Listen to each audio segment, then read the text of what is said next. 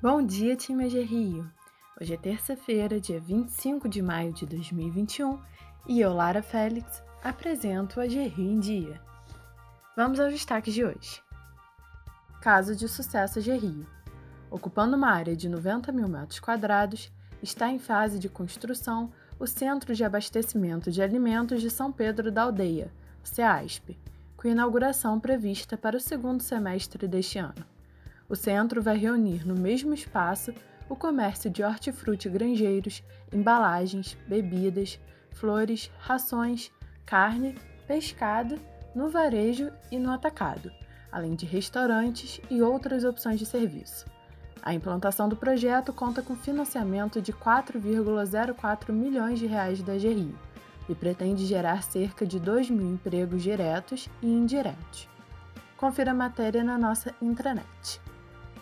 LGPD Benchmarking. A AG Rio realizou um benchmarking com a JUSERG sobre a implementação de procedimentos para adequação à Lei Geral de Proteção de Dados, LGPD. A reunião aconteceu na sexta-feira, dia 21 de maio. Estiveram presentes o superintendente de TI Edson Macedo, a assessora especial da DIJUR Juliana Vasconcelos, o gerente compliance Luciano Vasconcelos e o assessor especial da DIOP, Pedro Mota. Pela Jusérgia, participaram o procurador William Rocha e o superintendente de TI, Felipe Goloni. A reunião possibilitou a troca de experiências nas áreas de tratamento de dados pessoais e requisitos, boas práticas exigidas a fornecedores e entre outros temas. A matéria completa você acessa na intranet. Seleção de estagiário. Foi aberto ontem um novo processo seletivo para estagiários para a agência. São vagas nas áreas de administração, gestão de RH, ciências contábeis, economia e comunicação social. Se você conhece alguém que se encaixe no perfil do time de Rio, não deixe de comentar sobre a oportunidade. As inscrições vão até o dia 6 de junho. A seção Estagiários no site da agência tem todas as informações. Covid-19. O estado do Rio de Janeiro está com bandeira laranja. É o que diz a 31ª edição do mapa de risco da Covid-19, divulgada na última sexta-feira, dia 21 de maio, pela Secretaria de Estado de Saúde.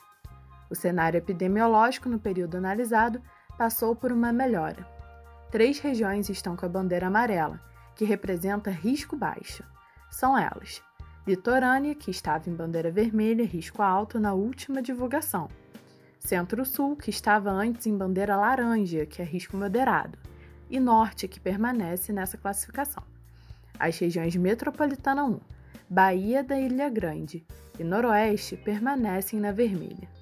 O Médio Paraíba e as regiões Serrana e Metropolitana 2 estão em bandeira laranja. O estado do Rio de Janeiro apresentou uma redução de 31% no número de óbitos, e as internações por síndrome respiratória aguda grave caíram 24% na comparação entre as semanas epidemiológicas analisadas. As taxas de ocupação de leito no estado eram na sexta-feira de 84% para leitos de UTI e 64% para leitos de enfermaria. Ficamos por aqui, pessoal. Um ótimo dia de trabalho a todos e até amanhã.